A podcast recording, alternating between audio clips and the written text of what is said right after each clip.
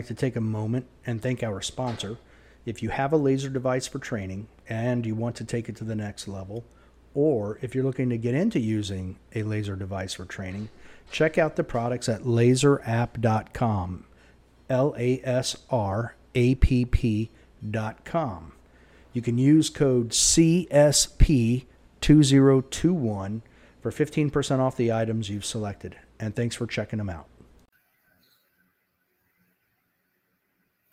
Welcome to this week's edition of the Casual Shooters Podcast, your premier podcast for the casual shooter. This week, you get me, Dave, and a guest. Now, like last week, this week's guest is a return guest. So I greatly appreciate that. Um, and he's very well known in the shooting circle. So with that, let's invite Mike Seeklander back. How you doing, Mike? I'm great. How are you, man? I'm very well. You have been quite busy lately. I yeah, I, t- I tend to stay pretty busy during this time of year, so I have. I, I know we had to reschedule one time, and I apologize for that. But yeah, it's uh, this is the time of year where I'm traveling and teaching and you know doing all kinds of stuff. So busy, busy times, which is probably a good thing. And, and shooting nationals. Trying to shoot nationals. That's correct. Yep. Among other matches. Yep. So that's where I want to start off with. Um,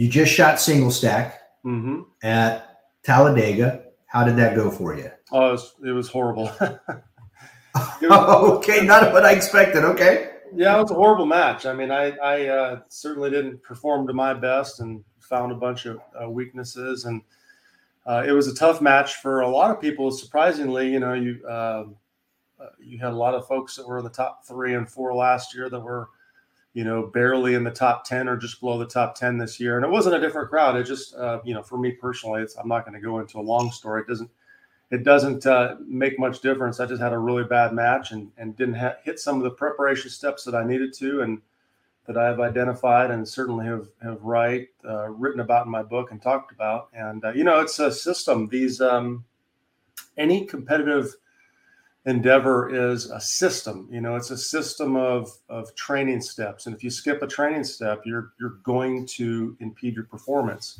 you know you're going to set yourself up for potential failure or at least you're going to set yourself up for not having the ability to utilize maybe the skills you possess in the arena you know and that's what you know my good buddy Rob Leatham calls that talent if you don't have the ability to take the skills you possess you know let's say in terms of firearms training and drill format and translate them to the to a high level competition which is a completely different arena you know that's a that's a recipe for disaster. It's funny that you asked that. I have um, my first book was called Your Competition Handgun Training Program. It's probably the, the best I've ever written. It, it, it it specifically has a chapter in it that talks about what I call the modules of success. And in the modules of success, it, you know, there's this diagram. I could pull it out of the book if you wanted me to, and it basically uh, it's like a bunch of small circles, Dave. And in the circles, each has a specific thing that we need to address in training. And in the center, I have this blue kind of swimming pool looking pool, and it says success. And if you miss any of those modules, the way I, I kind of uh, describe it is you you allow the pool to leak. You allow some of that water to leak out. You know, and that includes dry fire training, live fire training, you know, uh, vision training, mental training, fitness training, and what I call game day training. And game day training is you know shooting matches up to the event and learning the information processing flow. So sorry, I didn't mean to go off on a tangent, but there's so many interesting things there that I that I've had to learn and relearn the hard way over years. And uh, the end is always the same result, you know. Now, I, I feel like though your line of business and what you do, you're going to have these periods where that's going to happen because you're going to be your focus is not necessarily going to always be on these high level matches because you have other stuff you have to do. I, am sure that's got to play into it. Yeah. So, I mean, that that's, you're absolutely correct. But the, you know, the way I, the way I describe it is to, to people that I coach and some of my students is if, if you desire an end result, then, and, and you truly want to get to that end result, then you have to understand that there are steps to the process. And if you're not willing to take the steps, it doesn't matter who you are, you will probably not reach that level of success wherever you're trying to go you know and for me you know everybody says well th- there's a difference between excuses and reasons i suppose you could say i have a reason that i didn't perform you know at my best at the nationals or is it an excuse i don't know which the proper term is but for me or anybody else the, it, the, the equation is still the equation it's like a mathematical problem if you skip a step in the mathematical problem you will not come up with the the answer in the end it just doesn't exist it's a simple of it's a simple series of steps and uh and I didn't, you know, and you're you're right. My reason is because I'm traveling nonstop. I'm running two businesses, you know, I'm, I'm writing books and doing things. But if I choose to reach that end goal, then I need to change that. I need to find a way to both, you know, do my traveling and teaching and writing and, you know, podcasting and, and building websites and find the time to both train, which I'm really good at training. I train all the time. I have very high level of skill, pure skill, but I need to translate that by attending many more matches and shooting against my peers, you know, and then learning and, and out, you know, doing some analysis on where my failures are and the, what I call the quizzes before the final test. And that will lead you to a logical system that you can fix the problems before you get to that final test. And here's the interesting thing about that you're still not guaranteed to win. There is never a guaranteed win. So everybody listening right now, hear that. You are never guaranteed to win, but you set yourself up for success. You make winning possible if you follow those steps. But if you don't follow those steps, you ultimately guarantee failure. And it's just something you have to accept. Yeah, I, I imagine you'll be able to get there once they extend the day from 24 to 36 hours, and then you'll be good. Yeah, that's right, man. I'm, waiting for that, I'm waiting for that extension. You know, for me, uh, you know, I'm I'm not very smart. That's why I've gotten to the, the places that I've gotten, and I'm not an enigma. I'm not, you know, some of the these shooters that they were just born to shoot, and, and they they they've won so much they forget how to do anything but but win or perform at the top level. And I don't really have any natural talents. I'm just so hard headed I just keep going back to the drawing board and work at it. But the interesting thing is, I've learned how to detach emotion. Although I'm irritated and angry about my performance, I can detach that emotion because I know exactly what the logical set of steps is to, to reach that end goal. And I didn't follow those steps. I mean, literally, I got the, you know, the book. It's it's right next to me. I wrote it in the book. This book was, I, I think, I published in 2008 or 10 or a long time ago. Uh, and I went back because I'm editing and rewriting it the, the system is right there. I mean, I, I would modify some of the drills or do some things slightly different, but the system to end up setting yourself up for success, it's literally right there. I wrote it years ago. Um, the interesting thing about that book was uh, I wrote it, the large majority of it, on a, a high speed train in Europe. Uh, I was going from Paris to um, somewhere in France. I don't remember the name of the town. Anyways, long story short, I had returned from the European Championship where I lost that match by like nine points on the last stage because I shot a couple misses because I felt, you know, I got crushed by the pressure. Ended up second overall in the European Championships. And I had all these notes, and I, I we went to the airport in Paris, and I realized I forgot my passport in the rental car. So I had to do a six-hour high-speed train ride back to the rental car place to get my passport and then another six hours ish, maybe not quite that long. I'd say eight hours total. And then eight hours, I'm like, I'm going to write down what led to this failure and what also led to my successes because I was second overall in Europe. You know, I'm like, that's a pretty good finish, but I failed at the very end. What, what caused that? And that's where that book came from. This, the steps are there. If I simply follow the steps myself or anybody else, you will have success. I can guarantee that, you know. Wow. Okay. So that uh, that book stemmed from uh, an eight-hour jaunt to get a passport. It did. Yeah, very interesting story. Okay. Wow, you so you're going to make me buy another one of your books? Well, I sorry, man. You know, the funny thing is, I had a I was um, on a podcast recently, and this guy is a really good competition. There we go. There's the art of instruction. I love that book. We're revising that one too. But the, the guy that had me on the recent podcast, the Bang Brass guy on Instagram, he had he didn't have that because how do I not have the book? And I'm like, you know, if you're a competitive shooter, not to toot my own horn, but there's nothing like it. It has a systematic training program where I can't guarantee you'll win, but I guarantee success. You know, that's that, there's a difference. In the end, you won't be defeated. You may not win, but you won't be defeated and you won't fail. And that's the that's the only guarantees there are out there in life. So. Yeah, and and there's definitely something to be said about following a process and doing everything the same because um, my work schedule is ridiculous. I work 72 hours in a five day period. Yeah, um, yeah, right. yeah.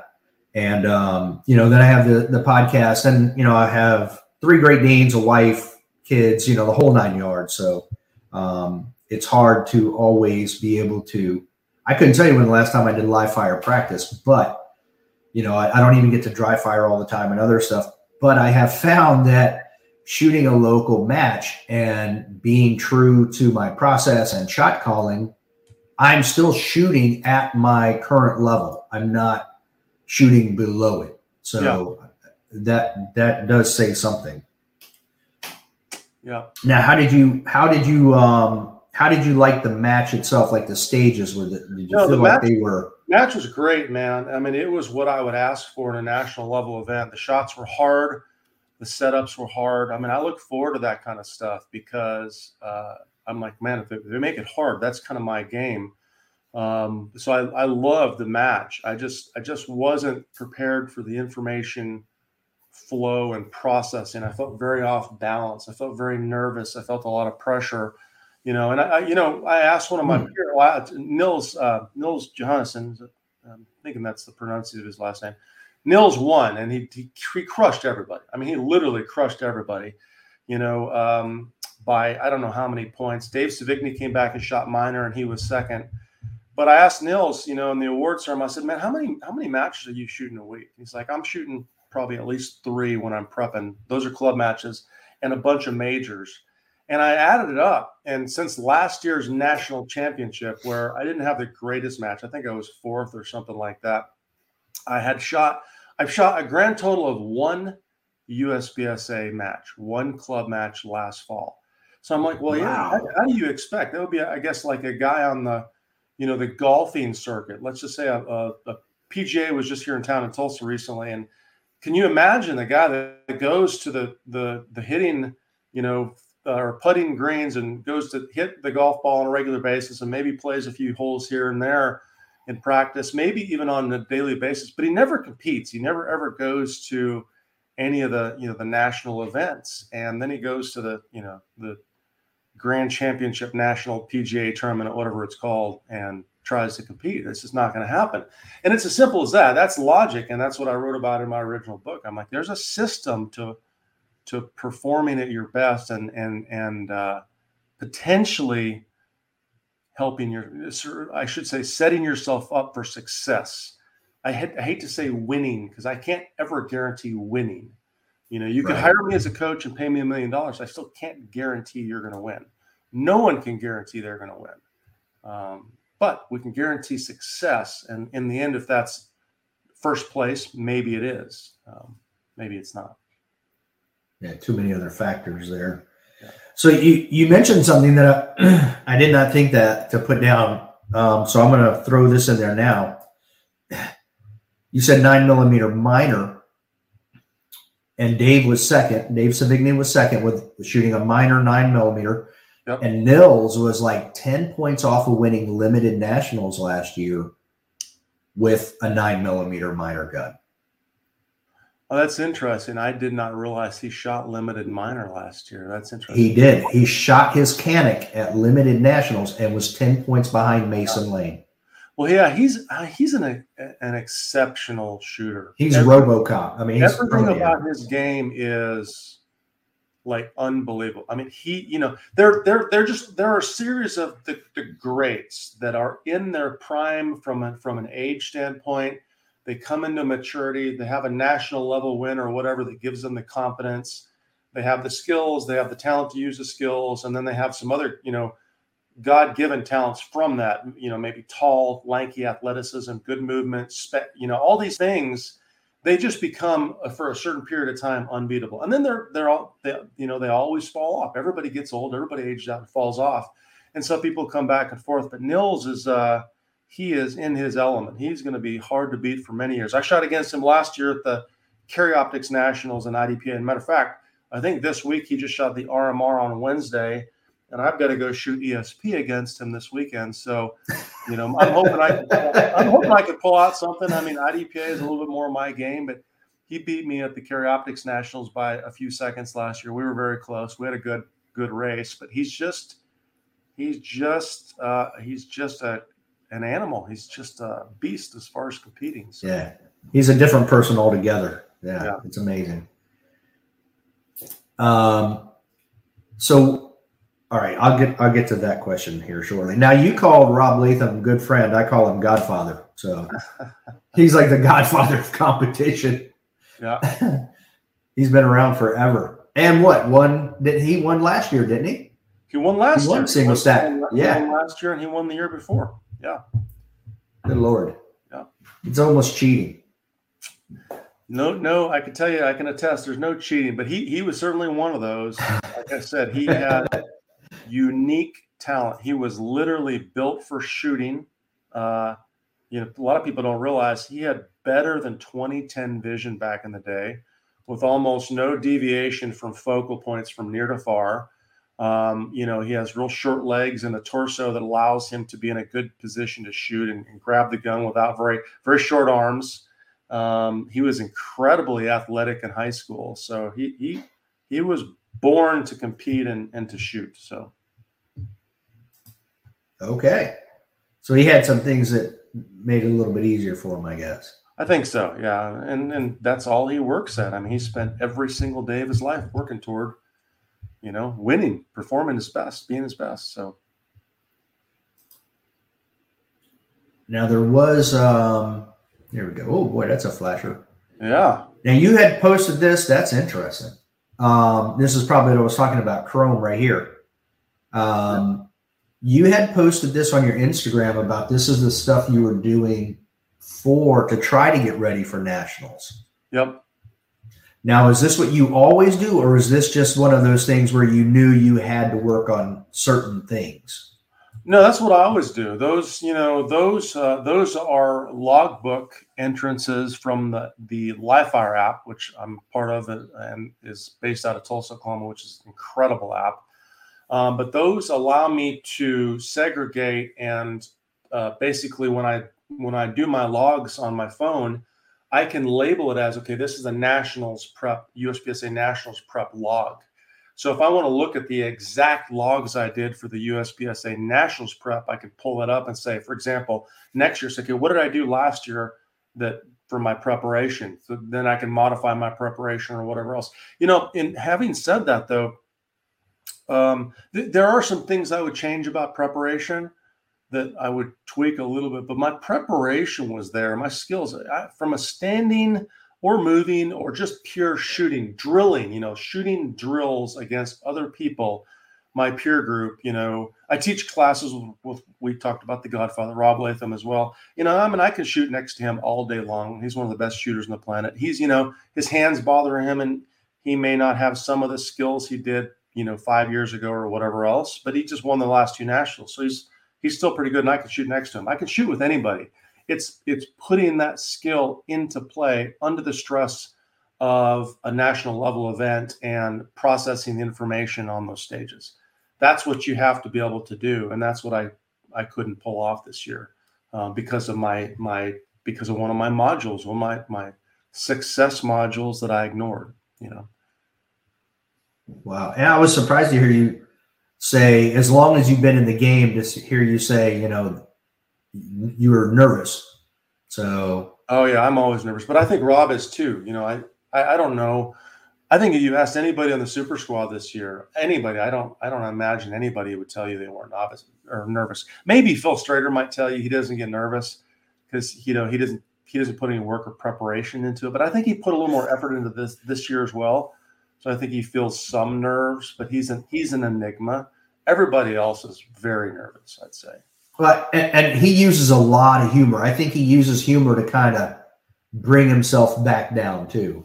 So. I think so. Yeah, I think I think Rob does that too. A lot of those guys in the squad do. I mean, really, it's kind of a a screw around game. Honestly, if you're in the squad, it's they're all joking and they, you know, a lot of them have been shooting. A lot of us have been shooting together for man, I mean, just many years, like years and years and years, like, two decades almost. Yeah, literally. Yeah. So it's it's so interesting. Um, yeah.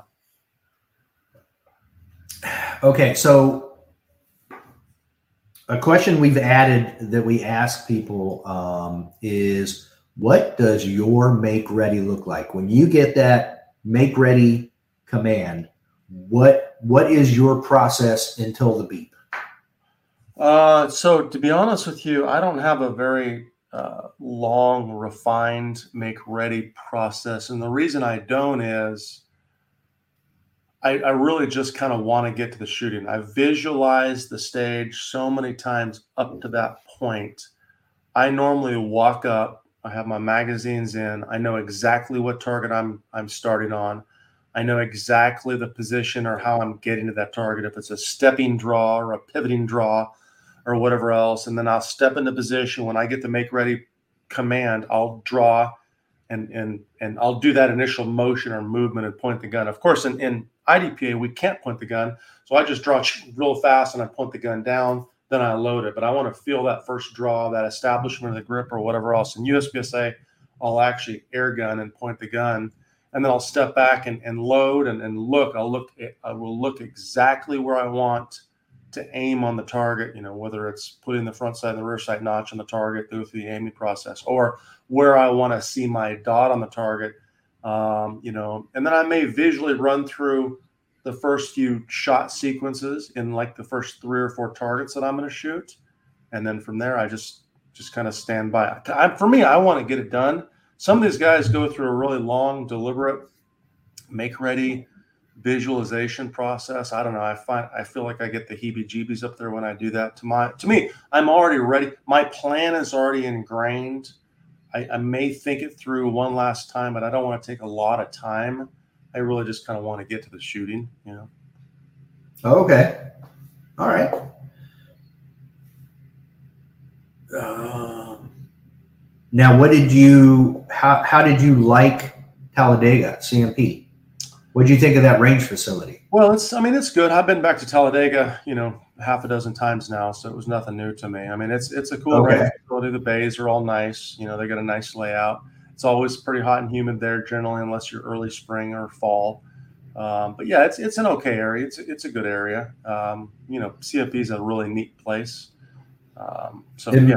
When I when I was there for Carry Optics last year, I had wished I had brought my rifle yeah. to get some shooting in on that range. That that rifle range looked amazing. Yeah, they have a very interesting rifle range setup. They really do. I just uh, it would be fun to go there and shoot some rifle, or do some high power practice or whatever else. So yeah, absolutely. Now, do you have a favorite range that you prefer to like you've been to? You're like, that's the range I like. I like shooting there. Oh man. Um no, I mean I I mean, I, I travel all you know around the country and teach at very unique ranges. Uh, Missoula, Montana is probably one of my favorite because I love Montana. I'm from Wyoming originally. I don't know if there's one that I hmm. prefer to compete at. Probably Cameo in um, Colorado, okay. Grand Junction. I'm that's where I'm going this week, and I'm actually leaving today here in just a couple hours to go to Grand Junction.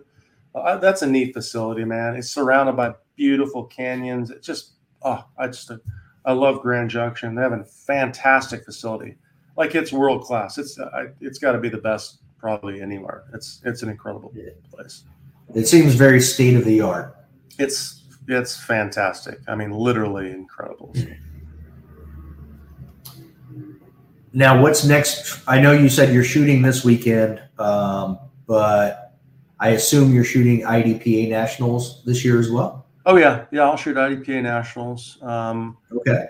I'll make. I don't know what. I don't know what's next. I, I well, I do know what's next. I know um, Grand Junction is is next as far as this weekend, and then I'll.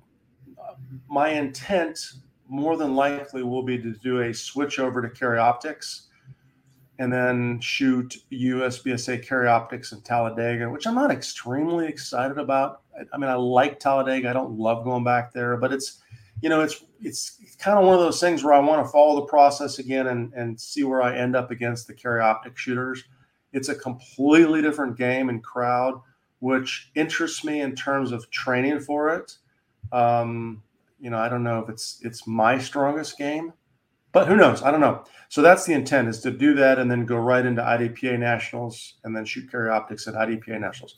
That said, I may switch that up a little bit. You know, I tend to perform very well uh, in the ESP division with iron sights, but I've been doing that for so many years. I just I kind of want to play with some other things, and I think carry optics is the you know the, the way things are going. You know, you see law law enforcement, the military, civilian defensive shooters, yeah. all these folks shooting a gun with an optic, you know, whether it's the right thing or not for a lot of people, I don't know. But I think it's an interesting thing to compete with that that sighting system and see where I can go with it. So So IDPA Nationals is after Carry Optics Nationals for USPSA?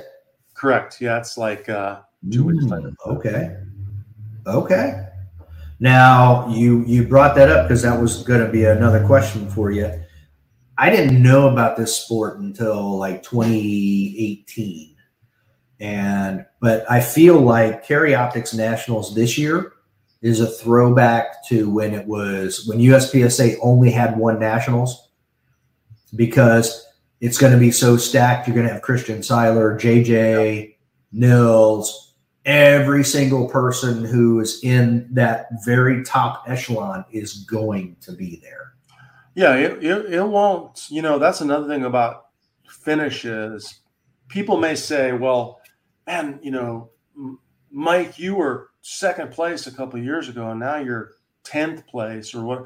The, the places are not equal. Like it, how you perform, of course, depends on your preparation, the things we talked about earlier in the podcast but they also depend on you know the, the level of talent and what their skill level is and that's the thing you can't control and in, you're right. In a, an example like the USPSA carry optics, if you can go and perform well and and you know finish well amongst that crowd of shooters that many of many of who are carry optics specialists, that's all they do. You know, you are doing really good.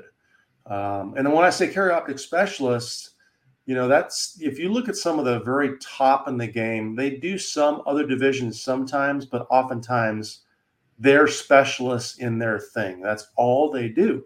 You know you look at you know Ben Stoeger is, is you know he's been shooting production for years. I know he does other things but he's dominant in production and he just does that. And Max Michel right now is probably just pretty much carry optics. I don't know what else he's done other than carry optics. I am not aware of anything else he's done. He might have done some things, but that's where his dominance is. You know, JJ is branched out. He'll shoot the Open Nationals and you know the uh, you know IDPA SSP last year, which he won. But he you know he's also so athletic and talented. He's going to pull off a pretty good finish, anyways. And I, you know, I'm, I do not compare myself to those young guys. They're both buddies, really good buddies of mine, and, and a lot of these shooters are good buddies of mine I'm 50. I have two total hip replacements. Am I ever going to be able to outrun them or move like them? No. But I do believe you should be able to apply the principles of preparation, you know, the ones we talked about earlier in the book, and and and do uh, be ready to perform well at any given event. You'll do better at, at a, in a division you shoot more of, but you should be able to take those same principles and apply for any given event right? Because the principles will guide your training path, if that makes any sense. Yeah, absolutely. Absolutely. so, um, one of the other guys was supposed to be here, but he had a schedule change, so he was unable to make it. Uh, I was going to let him tell the story because it's his story, not mine. Um, but Huggy, Chris, we, we call him Huggy, um, just went through a basic law enforcement class because he is in the uh, fire marshal's office. And when they were down, when he was down there going through the class, uh, apparently a lot of people were having some hard time, some difficulty qualifying. And he said they actually pulled up one of your videos, showed it, and then everybody was able. I believe it was the one of the grip videos. Nice. And he said at that point, from that point forward, everybody was able to do what they needed to do and, and wow. through it. I'm glad I helped. Yeah. Yeah. So I, I wish he was here to be able to tell it because, you know, I don't know all the ins and outs, but, but I at least wanted to pass that along. That's neat. So that's where I wouldn't that is neat. That was really cool. Uh, so he was really excited to be able to talk to you. But um, so that is the one thing I wanted to start with was is or is grip. Um, you talk. There's a couple things in particular I'd like to to talk about. One, the way you kind of counter rotate, I believe is how you say it. Yes. And your and your palm placement. I thought for me, that kind of helped me a lot because one of the things when I first started way back 30 years ago, um, shooting pistol a little bit more than rifle, was I was initially taught, you know, rotate that non that support hand to where your thumbs are pointing at the target, and that would help you with your alignment. Um, but it was interesting too that I see you posted a video saying you rotate that too much, it takes your palm off of the grip, and I didn't realize that's actually what I was doing. Yeah. So um, in terms of grip, and I'm not sure, you know, if this this podcast will be both audio and video, but I assume some people will be able to watch it on video as well, right? Yep, absolutely. If you can watch it on video, if you if you're not watching on video and you're listening to it somewhere, go find the video. Which Dave, you'll tell them where that's going to be posted, right? So um, absolutely. So you know the the couple things, and this is um this is an unloaded Wilson Combat SFX9. This is a, a, a a grip frame that allows me to demonstrate these things because it's a little bit smaller and it kind of represents a more of a carry size gun even though it's not quite as tiny as maybe like a 365 module or whatever else. It is it is pretty small. But one of the things that i talk about a lot is in terms of grip is you know placement and pressure. So the number one thing is where we place our hands is really important like where they physically get placed you know the strong hand being nice and high you know, on the backstrap of the handgun, where we have that, you know, index point number one, where we're, we're kind of feeling where the tang or the beaver tail of the firearm is lining up with the web of our hand. And that tells us if we're oriented left or orienting too far right. You know, that's index point number one, but the hand is high. The key indication there is the pressure between the middle knuckle and the tang of the firearm. And that allows you to get the left hand into position. And, you know, in terms of what, you know, you mentioned, Dave, one of the the key mistakes people tend to do is they they tend I, I guess the best way for me to describe is they tend to do they tend to do false falsifiers false things that they heard from someone in hopes of being able to aim the handgun better and a good example is well let's let's point the thumbs at the target and use the thumbs to, to line the gun up well in reality you could cut your thumbs off and if, if you're pointing the gun you can tell which way the gun is pointing like you take you know your finger and you point it at something left or right. If i take the slide and i could point it left or right i know where the gun's pointing i don't need my thumbs to do that. I think that becomes kind of one of those false things that we rely on to, to align the gun or aim the gun that don't matter. And the problem with that is that it, it causes shooters to take that left thumb and point it at the target like this you know so if i'm doing yeah point the thumb, I'm automatically taking the palm of my hand and pulling it away from where I should be applying pressure, which let me show the camera here, is back here, right? So what I want to do is right. I want to apply pressure not just on the side of the grip, but I want to apply pressure on the rear portion of the grip and kind of take my palm and rotate it in and kind of drive it in to the back strap of the grip itself. And that's the counter rotation. If you look at my hands, now, when I take my hands and I move my hands in my wrist like this, I'm rotating them together and I'm clamping them on the back of the gun, like crushing a walnut, is what my big buddy Eric Lund used to say. You know, crush the walnut, but I'm, I'm crushing the back of the gun. And that increase in pressure where I'm hooking and pressing the palms this way, this way, that's why I call it, you know, the counter rotation simply means I'm rotating my hands like this I'm rotating them in opposite directions, which drives the palm together. And that dramatically increases the pressure on the back of the gun and really will help, you know, someone potentially control recoil without relying so much on just finger grip strength, if you will, you know? Okay. Now, so what are your thoughts on uh, like palm swell? I've seen a lot of people adding palm swell to that opposite side? Yeah, good question. Uh, I, I'm okay with some you know, palm swell, we call it our additional material. Back in the day, the first person that I saw doing it was Saul Kirsch, believe it or not, who owns Double Alpha out of Europe. Saul Kirsch, uh, Israeli shooter, fantastic shooter back in the day. And he would put all this putty on his grip and he formed it so it fit perfectly in the palms of his hands. And he would epoxy it on the grip. Matter of fact, I think I saw Jerry Barnhart potentially modifying his grip back in the day. The problem I have had with that is, for me, uh, when I go to my other hand, you know, my support hand, it it feels different or it feels weird. I didn't like how it felt. Um, but I, I don't have a problem with palm swell, assuming you could still shoot with the other hand effectively. So yeah, it adds additional material that you can drive the palm of your hand into and on the grip itself. Um, I don't do it on my guns mainly because I figured out how to apply that same pressure and tension without adding material. And then it also allows me to consistently go from gun to gun to gun to gun to gun to gun and still put the same pressure on the grip and not worry about a gimmicky thing like palm swell or a gas pedal or stippling up on the frame, which I think is a mistake um, in some cases. And uh, I can shoot any gun. So, okay, all right. Now, another thing you talk about with the grip is that I've heard some people say you, you want like a 60 40 type of a grip because of trigger freeze. Yeah. Now, what are your thoughts on strength of grip with the two different hands? Yeah. So first, um, I got a SIRT pistol here. I, am not a fan of, of equating trigger freeze with tension in your grip hand. Like I'm holding the gun really hard right now, but I can still move my finger really fast. Right? Like you, if you could feel the tension in these three fingers, if you put your finger under them, it would hurt your finger.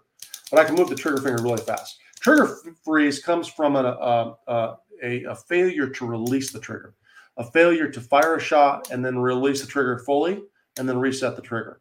Now, whether or not you leave the trigger or not, which oftentimes if you watch me pull the trigger, I will probably, really, you know, I'll, I'll probably actually leave the trigger because I don't care. Maintaining contact with the trigger is not important to me. What's important to me is getting off the trigger and back to the wall or back through the trigger to fire the next shot as quickly as possible. But I guarantee when I move my finger, let's say if the reset point is right there, if my move my finger 30 to 40% past that reset point, which might cause me to lose contact, I, I will guarantee that I'll reset it and be able to fire the next shot. So, too much um, or limited motion of the trigger finger, I think, is what probably causes trigger freeze. Meaning they fire the shot, but they have never, they've not learned to release the trigger, and that's that's how I normally fix that problems in my that problem in my class. I'm not speaking clear. That problem in my class. So what I'm, but I'm more, you know, to describe my grip, I'm gripping the gun really hard with both hands. And I think that as instructors, we probably said 60 40 a long time ago.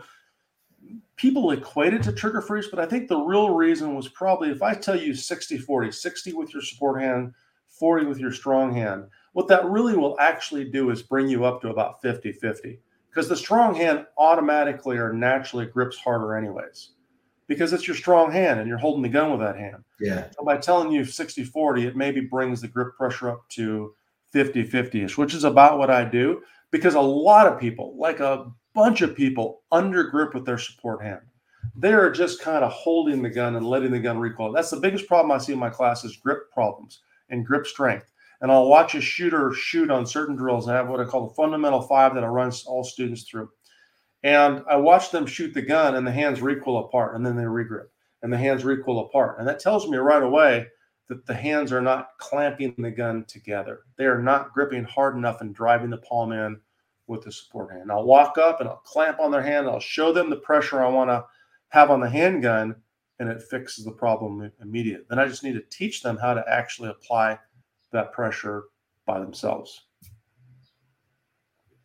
So when when you're doing strong hand only, weak hand only, um, are you teaching them to use that same amount of grip in those hands? Yeah, great question. So so in strong hand only and support hand only, the the supporting finger, the, the placement and pressure is still important. So I teach them, you know, to get the arm behind the gun, the body weight behind the arm, to find a mechanical position where the gun is lined up with the arm. So if I could show the camera you know, it may it may be slightly canted, or I may rotate my elbow down. But the point is, the gun and the arm are lined up versus this. This is a no go because then the gun recoils like this. Because now the only thing behind the gun. I know it's hard to see that.